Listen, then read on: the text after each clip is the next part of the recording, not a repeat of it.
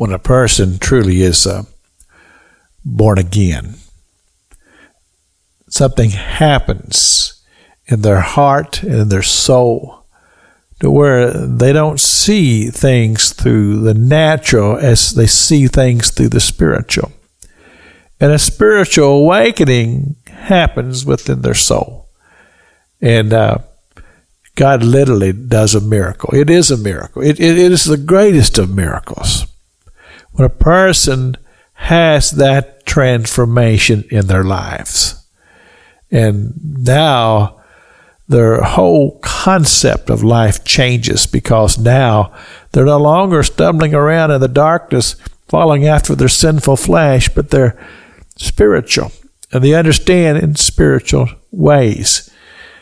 In First John chapter number two, as John has given us his understanding about this light that we come to when we accept Jesus Christ as our Lord and Savior, and we truly are born again.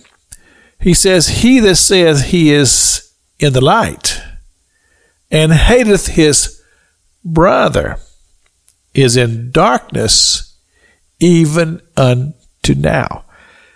So, what he's saying to us that if we truly are born again, then we have a love for not only say, I love God, but I love humanity because I love God's created. This is one of the things that uh, uh, causes me to pause and think about why anybody would would hate somebody just because of the their nationality or the color of their skin or any other thing when we understand that if the love of God truly is in us because we have accepted what he's done for us we're truly born again we've become enlightened in the spirit that we have a love that is truly born again. And so, if we say that we love our brother or that we hate our brother, then we truly are missing what God has intended for us.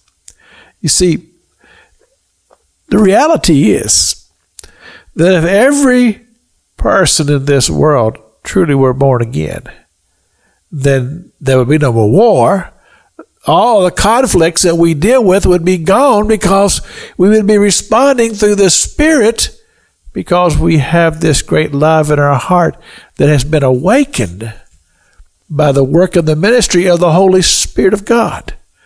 And so he tells us that if we say we, we love our brother, then truly we are born again. But if we hate our fellow man, then uh, he says the love of God is not in you. And that's an extreme statement. He that hateth his brother is in darkness, he says, and walketh in darkness, and knoweth not whither he goeth, because that darkness has blinded his eyes. That's from 1 John chapter 2 verse 11. Has blinded his eyes because he's not walking in the spirit, but he's walking in the flesh. It's Pastor Jack King with the gospel on the radio broadcast.